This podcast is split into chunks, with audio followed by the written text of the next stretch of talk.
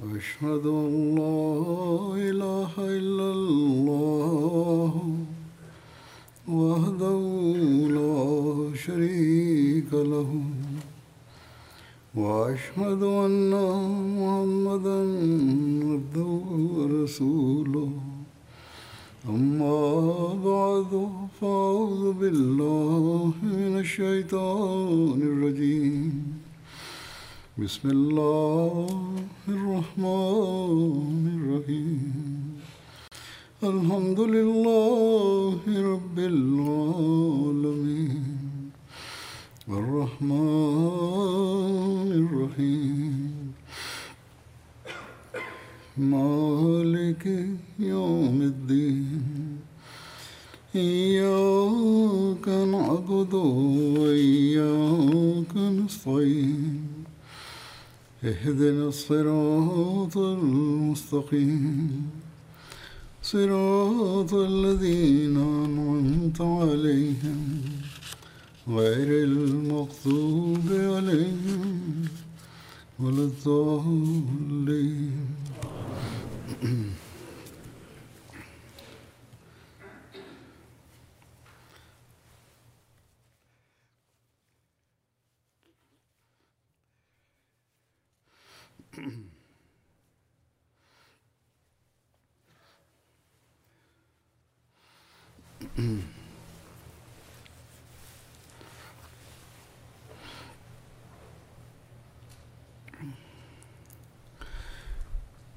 ہجرت کے بعد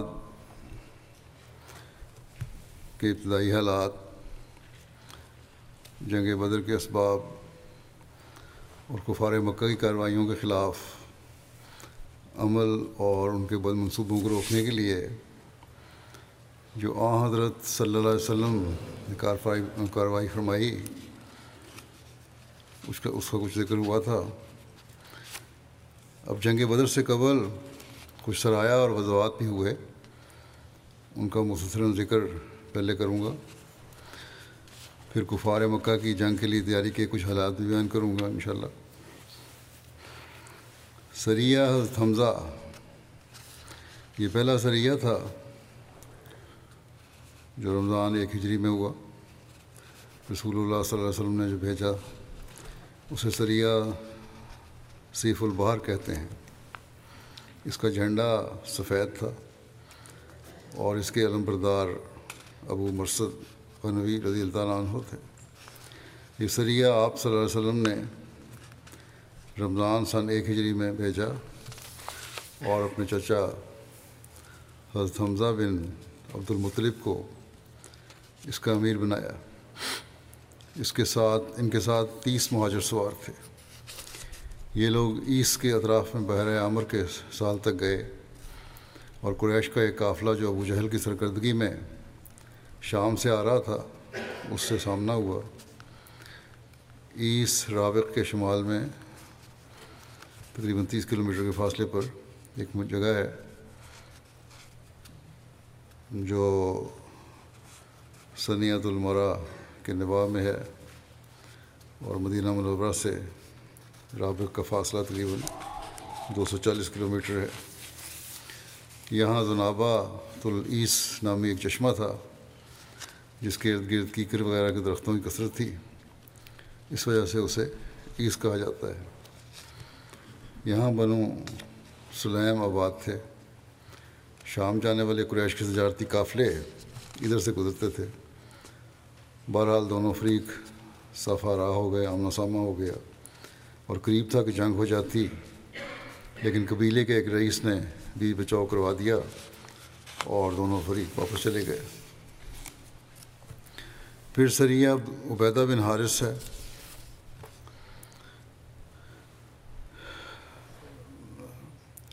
شوال سن ایک ہجری میں رسول اللہ صلی اللہ علیہ وسلم نے حضرت عبیدہ بن حارث کو ساٹھ مہاجرین کی کمان دے کر رابع کے قریب سنیت المرا کی طرف روانہ کیا۔ وہاں ابو سفیان اور اس کے دو سو سواروں سے ان کا آمنا سامنا ہوا۔ دونوں طرف سے چند تیر چلائے گئے، مگر باقاعدہ لڑائی نہیں ہوئی۔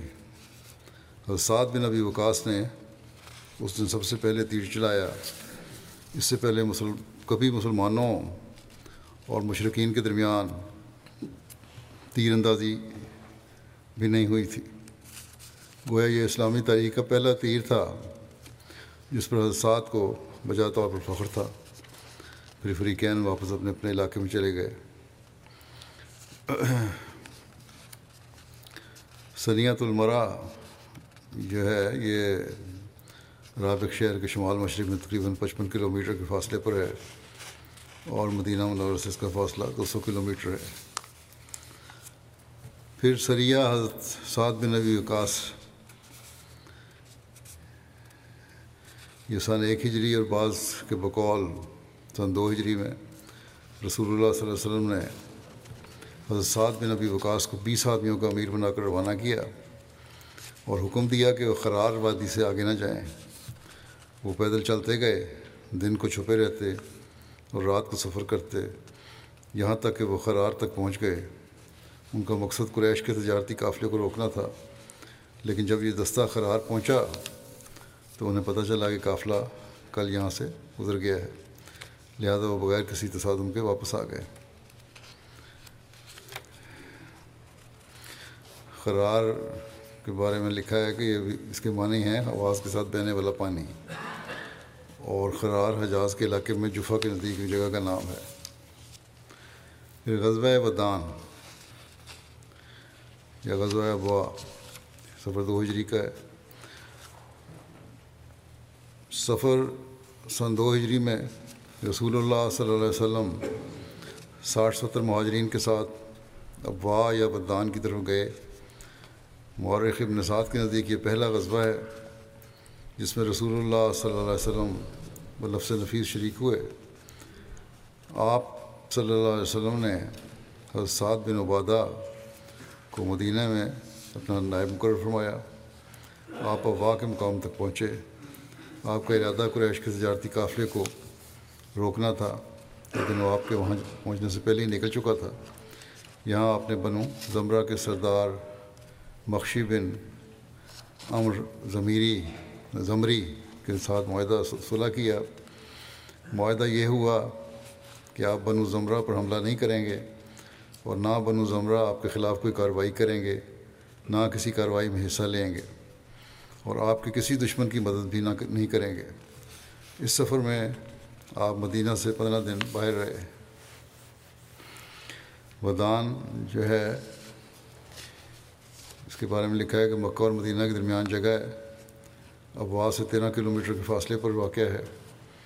جہاں رسول اللہ صلی اللہ علیہ وسلم کی والدہ معاہدہ مدفون ہے جوفا سے اس کا فاصلہ تقریباً سو کلو میٹر ہے۔ یہ جو جگہوں کے نام اور یہ باتیں میں اس لیے بیان کر دیتا ہوں کہ بعض احمدی وہاں سفر کرنے والے جو ہیں، عمرہ کرنے والے عمرہ پہ جاتے ہیں۔ وہ تاریخ سے واقفیت کی وجہ سے ان جگہوں پر بھی جانا چاہتے ہیں۔ تو تعارف ذرا ہو جاتا ہے ان جگہوں کا۔ غزوہ بوات یہ ربیع الاول سن دو ہجری میں رسول اللہ صلی اللہ علیہ وسلم نے حضرت بن نواز کو مدینہ کا امیر مقرر فرمایا اور اپنے دو صحابہ کی معیت میں قریش کے قافلے کو روکنے کے لیے نکلے۔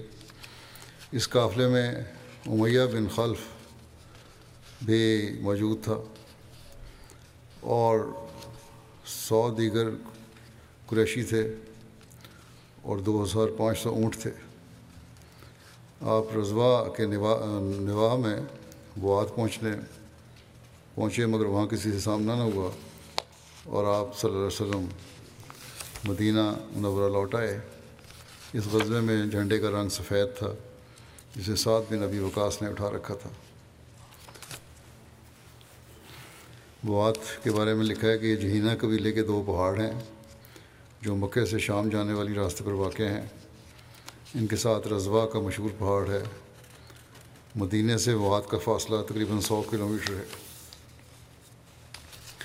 غزبۂ وشیرہ رسول کریم صلی اللہ علیہ وسلم کو اطلاع ملی کہ قریش کا ایک تجارتی قافلہ مکے سے نکلا ہے اور مکے والوں نے اس تجارتی قافلے میں اپنا سارا مال لگا دیا تھا۔ اس لیے کہ جو منافع ہو، وہ مسلمانوں کے خلاف جنگ میں استعمال ہو۔ چنانچہ آپ صلی اللہ علیہ وسلم، جماعت الاولا یا ایک روایت کے مطابق جماعت الثانیہ، دو ہجری میں مدینہ سے ڈیڑھ سو یا دو سو افراد کے ساتھ آج میں سفر ہوئے۔ جب آپ عشیرہ مقام پر پہنچے تو آپ صلی اللہ علیہ وسلم کو معلوم ہوا کہ قریش کا تجارتی قافلہ آپ کے پہنچنے سے چند روز پہلے ہی وہاں سے جا چکا ہے۔ مکے اور مدینہ کے درمیان بنو مدلج کے علاقے میں جمبو کے نواب میں ایک مقام کا نام اشیرہ تھا۔ آپ نے چند روز وہاں قیام فرمایا۔ اور بنو مدلج اور بنو زمرہ میں سے اس کے حلی حلیفوں سے صلاح کا معاہدہ کیا اور اس کے بعد مدینہ واپس تشریف لے آئے۔ یہ قریش مکہ کا وہی تجارتی قافلہ تھا جس کی شام سے واپسی پر رسول کریم صلی اللہ علیہ وسلم دوبارہ اس کے تعاقب میں نکلے تھے اور بدر کا مارکہ پیش آیا تھا۔ غزوہ بدر الاولا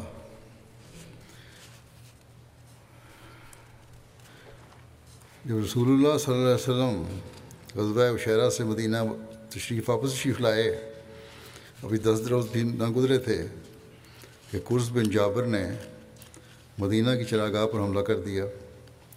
رسول اللہ صلی اللہ علیہ وسلم اس کے تعاقب میں نکلے۔ آپ صلی اللہ علیہ وسلم نے حضرت زید بن حادثہ کو اپنا نائب مقرر کیا۔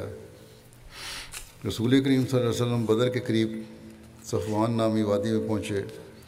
صفوان بدر کے نواح میں ایک وادی ہے۔ لیکن قرض بن جابر تیزی سے آگے نکل گیا اور آپ اسے نہ پا سکے۔ اس غزبے کو غزوہ بدر الاولا بھی کہا کہتے ہیں۔ اس کے بعد آپ صلی اللہ علیہ وسلم واپس مدینہ تشریف لے آئے۔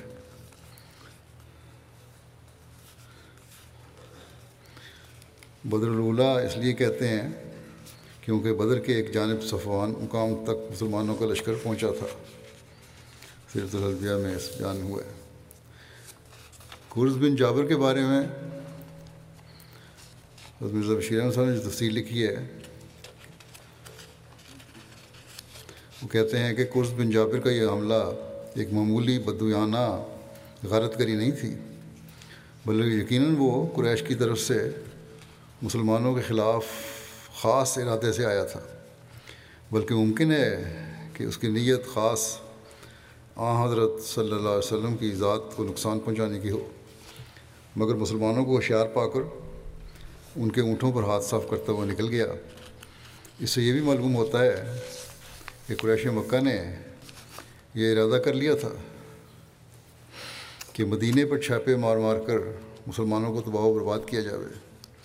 یہ بھی یاد رکھنا چاہیے کہ گو اس سے پہلے مسلمانوں کو جہاد پہ سیف کی اجازت ہو چکی تھی اور انہوں نے خود حفاظتی کے خیال سے اس کے متعلق ابتدائی کارروائی بھی شروع کر دی تھی۔ لیکن ابھی تک ان کی طرف سے کفار کو عملاً کسی قسم کا مالی یا جونی نقصان نہیں پہنچا تھا۔ لیکن قرض بن جابر کے حملے سے مسلمانوں کو عملاً نقصان پہنچا۔ گویا مسلمانوں کی طرف سے قریش کا چیلنج قبول کر لیے جانے کے بعد بھی عملی جنگ میں کفار ہی کی پہل رہی۔ پھر سریہ عبداللہ جہاش رضی اللہ عنہ ہو، مکے قریب وادی نخلا میں۔ یہ سریہ ہے، اس کے بارے میں لکھا ہے کہ رسول کریم صلی اللہ علیہ وسلم نے رجب کے مہینے میں حضرت عبداللہ بن جہاش کو آٹھ مہاجرین کے ہمراہ روانہ فرمایا۔ ان میں انصار کا کوئی شخص نہ تھا۔ اور انہیں ایک خط لکھ کر دیا اور ہدایت فرمائی کہ اس خط کو دو دن سفر طے کرنے کے بعد دیکھنا۔ اور اس میں دیے گئے حکم کے مطابق عمل کرنا اور اپنے کسی ساتھی کو اپنے ساتھ چلنے پر مجبور نہ کرنا۔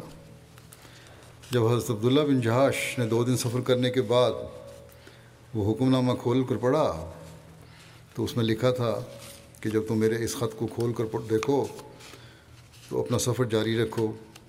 یہاں تک کہ مقام نخلا میں جو طائف اور مکے کے درمیان ہے۔ جہاں پہنچ جا پہنچنا اور وہاں قریش کی سرگرمیوں پر نظر رکھنا۔ اور ان کے حالات سے ہمیں آگاہ کرنا۔ جب حضرت عبداللہ بن جاش نے یہ تحریر دیکھی تو کہا، مجھے پر مجھ پر سننا اور اطاعت کرنا واجب ہے۔ پھر آپ، پھر اپنے ساتھیوں سے آپ نے کہا کہ رسول اللہ صلی اللہ علیہ وسلم نے مجھے حکم دیا ہے کہ میں نخلا کی طرف جاؤں اور وہاں قریش کی سرگرمیوں پر نظر رکھوں۔ تاکہ رسول کریم صلی اللہ علیہ وسلم کو قریش کے حالات سے آگاہ کروں اور مجھے منع فرمایا ہے کہ تم میں سے کسی کو اپنے ساتھ چلنے پر مجبور کروں۔ بس، جو تم میں سے شہادت کی آرزو رکھتا ہے، وہ میرے ساتھ چلے اور جو واپس جانا پسند کرے، وہ چلا جائے۔ مگر ان کے ساتھیوں میں سے کوئی واپس نہ پلٹا اور سب حجاز کی طرف روانہ ہو گئے۔ راستے میں ایک مقام پر حضرت بن ابی وقاص اور حضرت بن غزوان کا اونٹ گم ہو گیا۔ وہ دونوں اس کی تلاش میں پیچھے رہ گئے، جبکہ حضرت عبداللہ بن جاش باقی ساتھیوں کے مقام نخلا میں پہنچ گئے۔ باقی ساتھیوں کے ساتھ مقام نخلا میں پہنچ گئے۔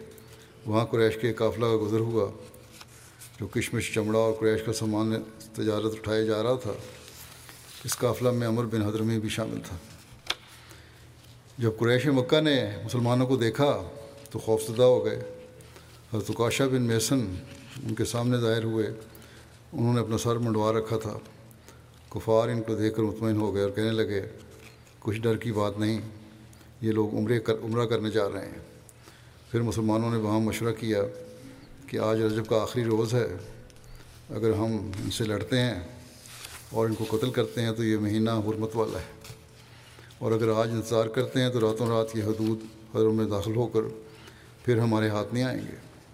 آخرکار سب نے اس بات پر اتفاق کیا کہ قافلے پر حملہ کر دیا جائے۔ یہ تفصیل پہلے بیان ایک دو ہو چکی ہے صحابہ کے ذکر میں۔ حضرت واقد بن عبداللہ تمیمی نے ایک تیر عمر بن عظمی کے ایسا مارا، جسے وہ مر گئے اور دو آدمیوں کو مسلمانوں نے قید کر لیا، جبکہ ایک بھاگنے میں کامیاب ہو گیا۔ پھر حضرت عبداللہ بن جاش اونٹوں اور ان دونوں قیدیوں کو لے کر مدینہ میں رسول کریم صلی اللہ علیہ وسلم کے پاس حاضر ہوئے۔ جب حضرت عبداللہ بن جاش نے مدینہ، جب حضرت اللہ بن جاش مدینہ میں آئے، تو رسول کریم صلی اللہ علیہ وسلم سے فرمایا کہ میں نے تمہیں یہ حکم تو نہیں دیا تھا کہ تم حرمت والے مہینے میں جنگ کرو اور آپ نے اونٹوں اور دونوں قیدیوں کو ٹھہرا دیا اور ان میں سے کوئی چیز بھی قبول کرنے سے انکار کر دیا یہ جو کہتے ہیں کہ مال لوٹنا مقصد تھا، مال لوٹنا مقصد نہیں تھا۔ نہیں تو آپ ان کو شاباش دیتے کہ تم نے اچھا کیا، آپ نے فرمایا تم نے غلط کام کیا۔ دوسری طرف قریش نے بھی شور میں جایا کہ مسلمانوں نے شہر حرام کی حرمت کو توڑ دیا ہے۔ اور چونکہ جو شخص مارا گیا تھا یعنی امر بن حضرمی وہ ایک رئیس آدمی تھا۔ اور پھر وہ اتبا بن ربیہ رئیس مکہ کا حلیف بھی تھا۔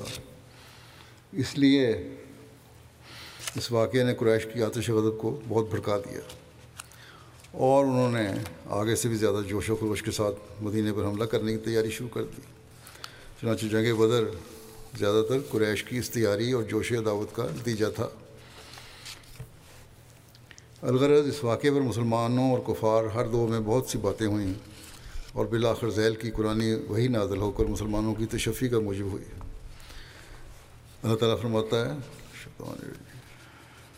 یا سلمونہ کا ان شہر الحرام قطال فی کل کتال فی ہے کبیر و صد انصبیل اللہ و کفرم بہی و المسجد الحرام و اخراج و اہل ہی من ہو اکبر و اند اللہ والفتنہ تو اکبر و من القتل، ولا يزالون يقاتلونكم حتى يردوكم حتى يردو يردوكم عن دينكم ان استطاعوا یعنی لوگ تو اس سے پوچھتے ہیں کہ شہر حرام میں لڑنا کیسا ہے؟ تو ان کو جواب دے کہ بے شک شہر حرام میں لڑنا بہت بری بات ہے۔ لیکن شہر حرام میں خدا کے دین سے لوگوں کو جبرن روکنا، بلکہ شہر حرام اور مسجد حرام دونوں کا کفر کرنا یعنی ان کی حرمت کو توڑنا اور پھر حرم کے علاقے سے اس کے رہنے والوں کو بزور نکالنا جیسا کہ مشرق و تم لوگ کر رہے ہو، یہ سب باتیں خدا کے نزدیک شہر حرام میں لڑنے کی نسبت بھی زیادہ بری ہیں۔ اور یقیناً شہر حرام میں ملک کے اندر فتنہ پیدا کرنا اس قتل سے بدتر ہے جو فتنہ کو روکنے کے لیے کیا جاوے۔ اور اے مسلمانوں، کفار کا تو یہ حال ہے کہ وہ تمہاری عداوت میں اتنے اندھے ہو رہے ہیں۔ کہ کسی وقت اور کسی جگہ بھی وہ تمہارے ساتھ لڑنے سے باز نہیں آئیں گے اور وہ اپنی یہ لڑائی جاری رکھیں گے حتیٰ کہ تمہیں تمہارے دین سے پھیر دیں، بشرطے کہ وہ اس کی طاقت پائیں۔ بہر اللہ تعالیٰ کی لمد تھا کہ کفار مسلمانوں کو دین سے پھیرنے کے لیے کوشش کرتے رہیں گے۔ اور اس لیے جو اس وقت عمل ہوا، اس پہ اللہ تعالیٰ نے کوئی ناراضگی کا اظہار نہیں کیا۔ چنانچہ تاریخ سے ثابت ہے کہ اسلام کے خلاف روسائے قریش اپنے خونی پروپیگنڈے کو اشر حرم میں برابر جاری رکھتے تھے، بلکہ اشر حرم کے اجتماعوں اور سفروں سے فائدہ اٹھاتے ہوئے وہ ان مہینوں میں اپنے مسدانہ کارروائیوں میں اور بھی زیادہ تیز ہو جاتے تھے۔ اور پھر کمال بے حیائی سے اپنے دل کو جھوٹی تسلی دینے کے لیے وہ عزت کے مہینوں کو اپنی جگہ سے ادھر ادھر منتقل بھی کر دیا کرتے تھے، جسے وہ نسی کا نام سے پکارتے تھے۔ بس اس جواب سے مسلمانوں کی تسلی ہونی ہی تھی۔ قریش کو بھی کچھ ٹھنڈے، قریش بھی کچھ ٹھنڈے پڑ گئے۔ ان پتہ لگ گیا کہ وہی ہوئی ہے۔ اس دوران میں ان کے آدمی بھی اپنے دو قیدیوں کو چھڑانے، چھڑوانے کے لیے مدینہ پہنچ گئے۔ لیکن چونکہ ابھی تک سات بن ابی وقاص اور رتبہ واپس نہیں آئے تھے اور آ، حضرت صلی اللہ علیہ وسلم کو ان کے متعلق سخت خدشہ تھا کہ اگر وہ قریش کے ہاتھ پڑ گئے تو قریش انہیں زندہ نہیں چھوڑیں گے۔ اس لیے آپ صلی اللہ علیہ وسلم نے ان کی واپسی تک قیدیوں کو چھوڑنے سے انکار کر دیا اور فرمایا کہ میرے آدمی بخیریت مدینہ پہنچ جائیں گے تو پھر میں تمہارے آدمیوں کو چھوڑ دوں گا۔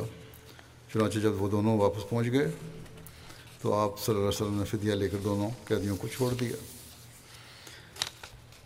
غزوہ بدر القبرا قرآن کریم میں اس غزبے کو یوم الفرقان قرار دیا گیا ہے۔ تقریباً سی اول اطلاع عنہ بیان فرماتے ہیں کہ حضرت نبی کریم صلی اللہ علیہ وسلم کا فرقان جنگ فرقان جنگ بدر کا دن تھا۔ جس دن کے مخالفوں کی زبردست طاقت والے اس سرگروہ کے ہلاک ہوئے اور مسلمانوں کو فتح اور غلبہ حاصل ہوا۔ تسلیم سی اول، ایک اور مقام پر لفظ فرقان کا مطلب بیان کرتے ہوئے فرماتے ہیں، قرآن سے مجھے اس کے یہ معنی معلوم ہوئے ہیں کہ فرقان نام ہے اس فتح کا جس کے بعد دشمن کی کمر ٹوٹ جائے اور یہ بدر کا دن تھا۔ اس غزے کو بدر ثانیہ یا بدر القبرا بدر العظمہ اور بدر القتال بھی کہا جاتا ہے۔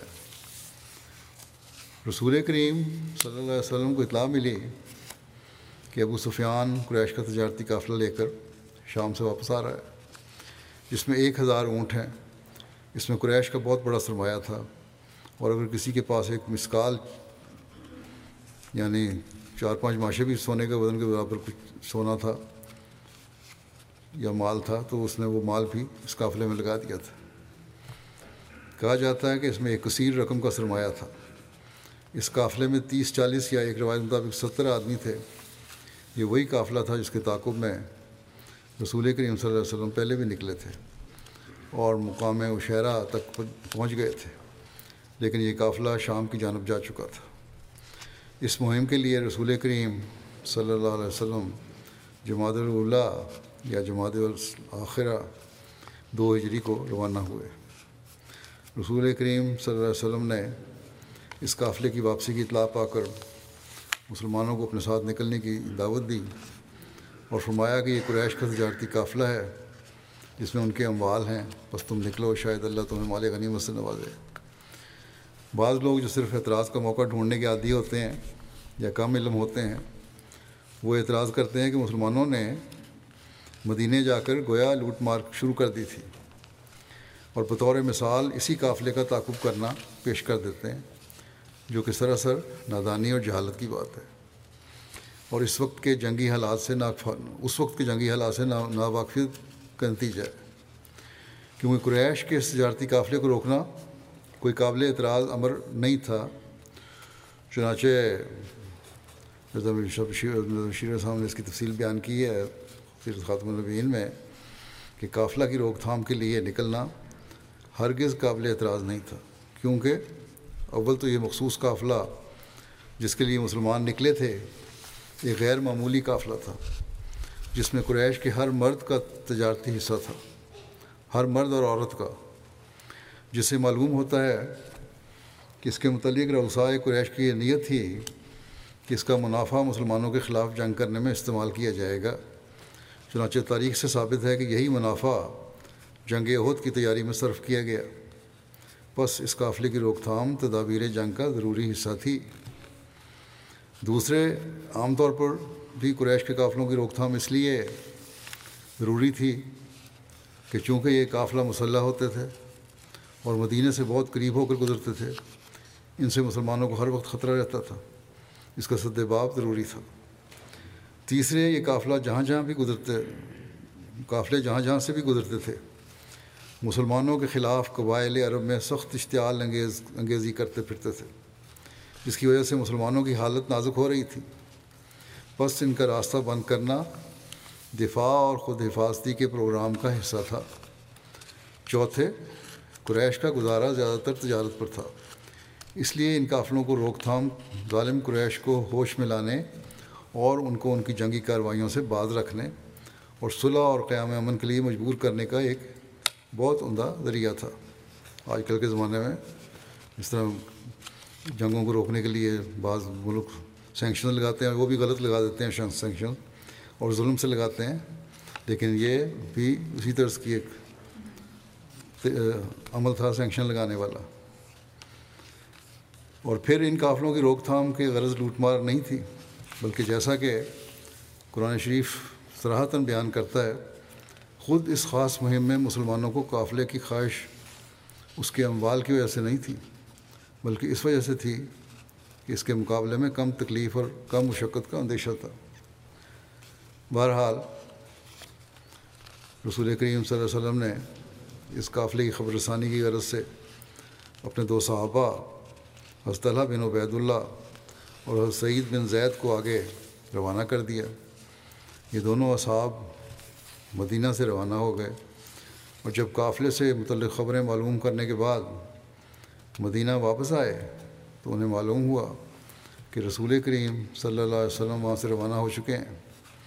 چنانچہ یہ دونوں بدر کی جانب روانہ ہوئے، مگر راستے میں ان کی ملاقات رسول کریم صلی اللہ علیہ وسلم سے اس وقت ہوئی جب آپ غزوہ بدر سے فارغ ہونے کے بعد واپس تشریف لا رہے تھے۔ اس لیے یہ دونوں اصحاب غزوہ بدر میں شامل تو نہ ہو سکے۔ مگر رسول کریم صلی اللہ علیہ وسلم نے ان کے لیے بھی مال غنیمت کا حصہ نکالا۔ دوسری طرف ابو سفیان کو اس کے جاسوسوں کی طرف سے یہ خبر ملی کہ رسول اللہ صلی اللہ علیہ وسلم صحابہ کو لے کر اس کے تجارتی قافلے پر حملہ کرنے کے لیے روانہ ہو چکے ہیں۔ یہ بھی کہا جاتا ہے کہ ابو سفیان کو ایک آدمی ملا تھا جس نے اسے بتایا کہ رسول اللہ صلی اللہ علیہ وسلم شروع ہی سے اس قافلے کا راستہ روکنا چاہتے تھے اور یہ کہ اب اس نے آپ صلی اللہ علیہ وسلم کو راستے میں اس قافلے کی واپسی کا انتظار کرتے چھوڑا ہے۔ یہ خبر سن کر ابو سفیان بہت خوفزدہ ہوا اور اس نے زمزم بن امر غفاری نامی ایک آدمی کو کچھ اجرت دے کر مکے کی جانب روانہ کیا اور اس سے کہا کہ وہ مکہ جا کر انہیں بتائے کہ محمد صلی اللہ علیہ وسلم اپنے ساتھیوں کے ساتھ تمہارے قافلے پر حملہ کے لیے نکل پڑا ہے۔ چنانچہ زمزم نہایت تیز رفتاری کے ساتھ روانہ ہو گیا۔ جب وہ سفیان کا یہ قاصد مکہ پہنچا تو اس نے عرب کے دستور کے مطابق ایک نہایت وحش زدہ حالت بنا کر زور زور سے چلانا شروع کیا کہ اے اہل مکہ، تمہارے تمہارے قافلے پر محمد صلی اللہ علیہ وسلم اور اس کے اصحاب حملہ کرنے کے لیے نکلے ہیں۔ چلو اور اسے بچا لو۔ دوسری طرف ابو سفیان بڑی ہوشیاری کے ساتھ معلومات لیتے ہوئے، مسلمانوں کے لشکر سے بچتے ہوئے، سفر جاری رکھے ہوئے تھا۔ وہ بدر کے چشمے پر پہنچا تو اس نے وہاں ایک شخص سے پوچھا کہ یہاں کوئی نظر آیا تمہیں؟ اس نے کہا، یہاں دو بندے آئے تھے اور اس ٹیلے کے قریب اپنے اونٹ بٹھائے اور پانی لے کر چلے گئے۔ ابو سفیان اونٹوں والی جگہ پر گیا۔ وہاں اونٹوں کی مینگنیاں پڑی ہوئی تھیں۔ اس نے ایک اٹھائی اور اس کو توڑا تو اس میں کھجور کی گٹھلی تھی۔ اس نے دیکھ کر کہا کہ یہ یسرف کا چارہ ہے اور سمجھ لیا کہ مدینہ والے اس کے قریب بھی کہیں ہیں۔ چنانچہ وہ تیزی سے اپنے قافلے کی طرف واپس آیا اور اپنے ساتھیوں کو معروف راستے سے ہٹا کر سال سمندر کی طرف نکل گیا اور بدر کو ایک طرف چھوڑتے ہوئے تیزی سے آگے بڑھ گیا۔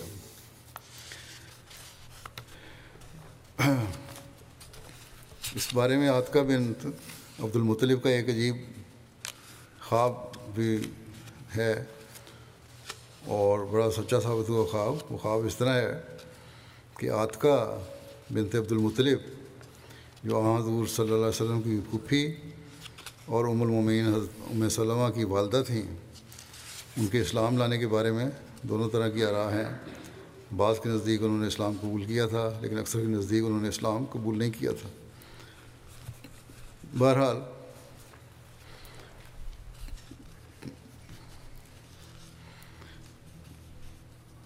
انہوں نے ابو سفیان کے قاصد زمزم کے مکہ پہنچنے سے پہلے، تین رات پہلے ایک خواب دیکھی تھی، جس نے انہیں خوفزدہ کر دیا۔ انہوں نے اپنے بھائی عباس بن عبد المطلب کو بلا بھیجا اور کہا کہ، اے بھائی بخدا، میں نے آج رات ایک خواب دیکھا ہے جس نے مجھے بہت زیادہ خوفزدہ کر دیا مجھے یہ اندیشہ ہے کہ تمہاری قوم کو ضرور کوئی آفت یا مصیبت پہنچنے والی ہے۔ تم اس راز کو پوشیدہ رکھنا جو میں تمہیں بتانے والی ہوں۔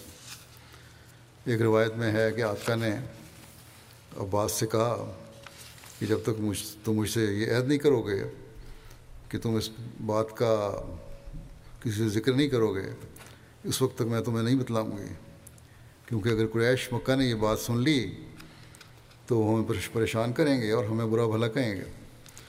چنانچہ حضرت عباس نے ان سے عہد کیا۔ بہرحال پھر حضرت عباس نے پوچھا کہ تم نے کیا دیکھا ہے؟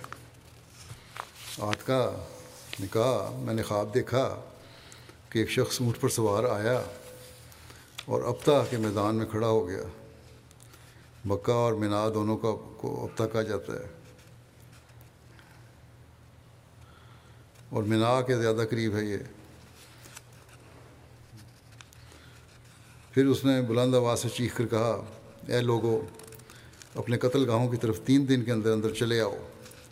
بات کا بیان کرتی ہیں کہ پھر میں نے دیکھا کہ لوگ اس شخص کے پاس جمع ہو گئے۔ پھر وہ مسجد یعنی خانہ کعبہ میں داخل ہوا۔ لوگ اس کے پیچھے چپچے تھے۔ اس دوران کہ لوگ اس کے گرد جمع تھے۔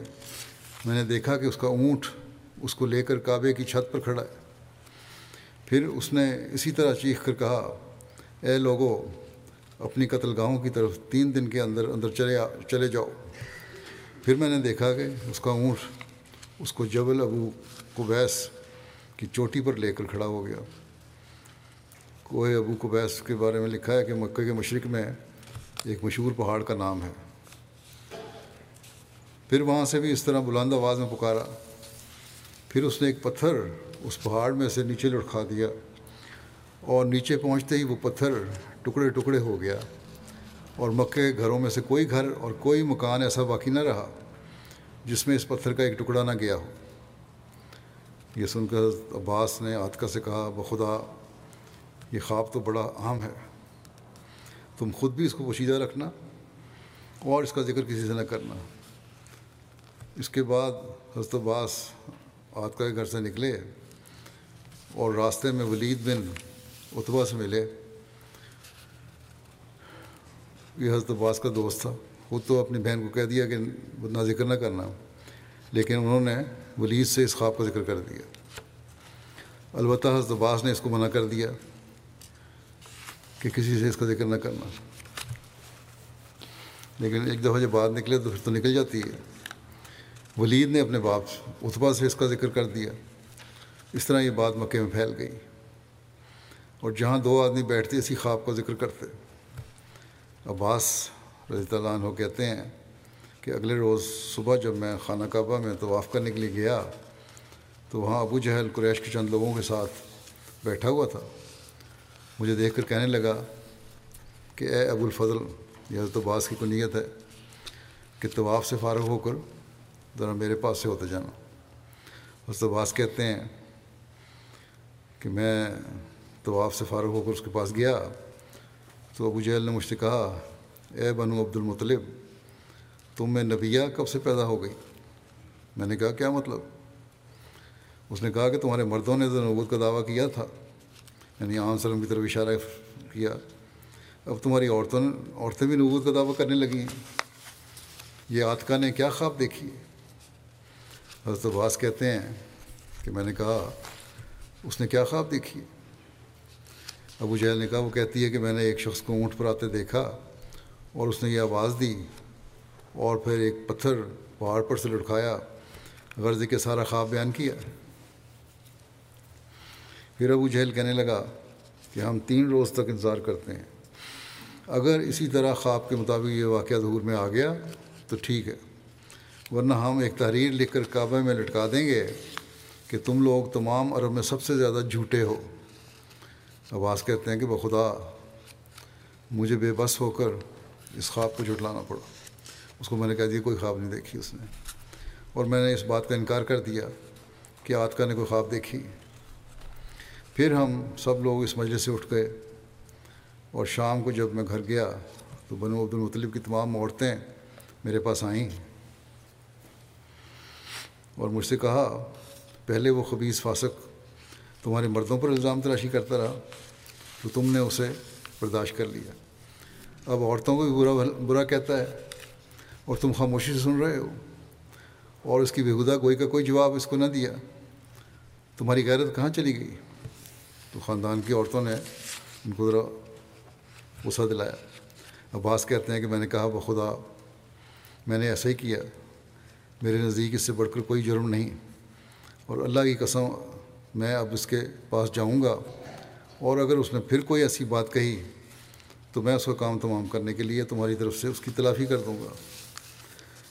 حضرت عباس کہتے ہیں کہ آت کا خواب کے تیسرے روز میں صبح گھر سے نکلا اور میں سخت غصے میں تھا کہ مجھ سے ان اس دن جو کوتاہی ہوئی، آج اس کا بدلہ لوں گا۔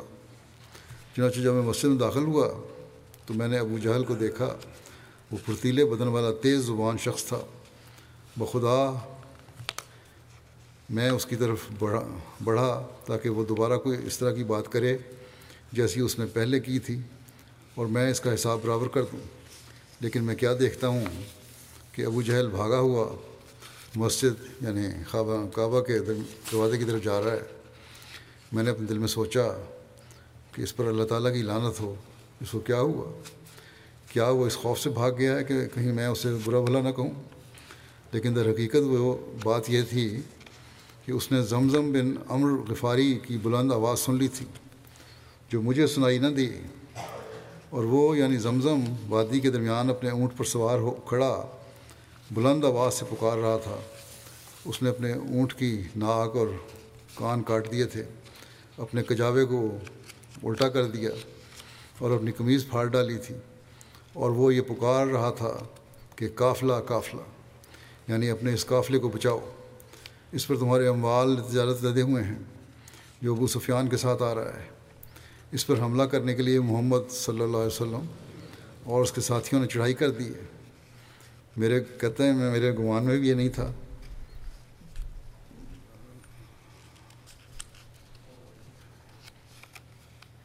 ہاں اس نے کہا کہ چڑھائی کر دی ہے، میرے گمان میں بھی یہ نہیں کہ تم بر وقت پہنچ جاؤ گے۔ یعنی جس قدر ہو سکے وہاں پہنچنے میں جلدی کرو۔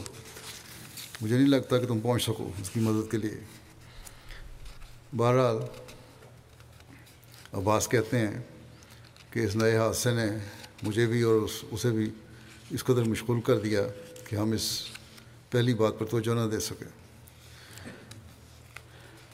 لکھا ہے کہ جب قریش مکہ نے زمزم کی پکار سنی تو بہت تیش میں آ گئے اور لوگوں کو جنگ کی تیاری کے لیے ابھارنے لگے۔ وہ کہنے لگے، کیا محمد صلی اللہ علیہ وسلم اور اس کے ساتھی یہ خیال کرتے ہیں کہ یہ ابن حضرمی کی تجارتی قافلے کی طرح ہے؟ ہرگز نہیں۔ خدا کی قسم، ان کو پتہ چل جائے گا کہ یہ ایسا نہیں ہے۔ امر بن حضرمی کے قافلہ اور مسلمانوں کے ہاتھوں اس کے قتل کا ذکر سریہ عبداللہ بن جاش میں گزر چکا ہے۔ پہلے میں نے بتایا ابھی، جس میں مسلمانوں نے نہایت آسانی سے ابن حضرمی کو قتل کر دیا تھا اور اس کے مالوں کو سامان پہ قبضہ کیا تھا۔ بہرحال، اب قریش مکہ تیاری کرنے لگے اور ہر کوئی جنگ کے لیے یا تو خود نکل رہا تھا یا اپنی جگہ اپنے خرچ پر کسی اور کو بھیج رہا تھا۔ ان کے ایک رئیس سردار نے کہا، کیا تم محمد صلی اللہ علیہ وسلم اور اس کے سابی ساتھیوں اور اہل یسرف کو اس بات کی اجازت دے دو گے کہ وہ تمہارے مال لوٹ کے لے جائیں۔ جس شخص کو مال کی ضرورت ہو تو میرا مال اس کے لیے حاضر ہے، اور جس کو کھانے پینے کی چیزوں کی ضرورت ہے تو وہ حاضر ہے۔ اور کسی نے دو سو دنار کسی نے تین سو دنار کسی نے پانچ سو دنار دیے اور کہا کہ جہاں چاہو اور جیسے چاہو استعمال کرو۔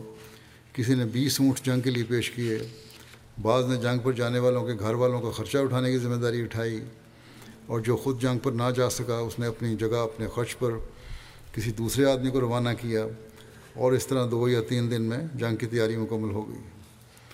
یہاں یہ بھی یاد رکھنا چاہیے کہ اس نے تو اعلان کیا تھا کہ فوری پہنچو، لیکن دو تین دن انہوں نے جنگ کی، خوب تیاری کی اور یہ تیاری کرنا ہی بتاتا ہے کہ کفار کفار جو تھے مکہ کے مسلمانوں سے باقاعدہ جنگ کا بہانہ تلاش کر رہے تھے۔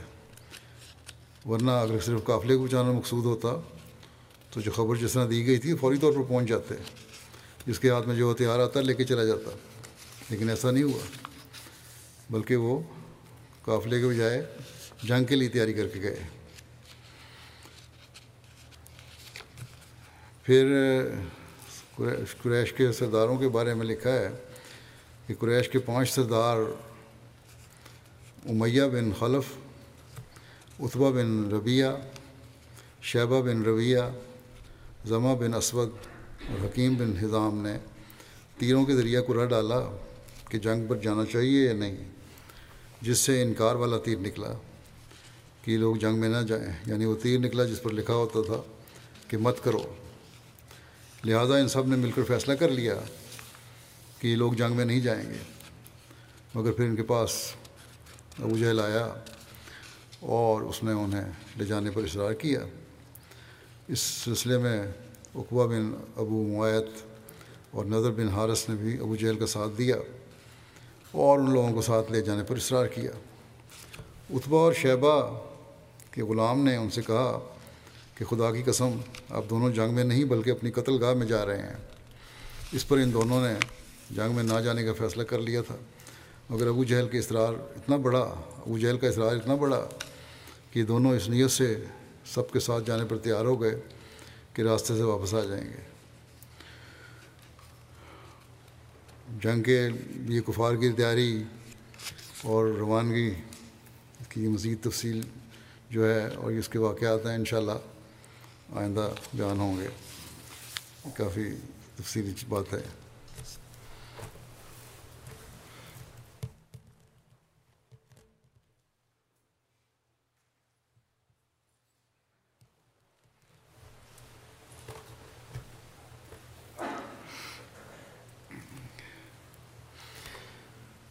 الحمد لله الحمد لله الحمد لله نحمده ونستعينه ونستغفره ونؤمن به ونتوكل عليه. ونعوذ بالله من شرور أنفسنا ومن سيئات أعمالنا. من يهده الله فلا مضل له ومن يضلل فلا هادي له. ونشهد أن لا إله إلا الله ونشهد أن محمدا عبده ورسوله. عباد الله رحمكم الله إن الله يأمر بالعدل واللسان وإيتاء ذي القربى. وينهى عن الفحشاء والمنكر والبغي يعظكم لعلكم تذكرون.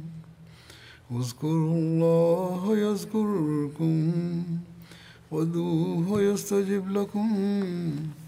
ولذكر الله أكبر.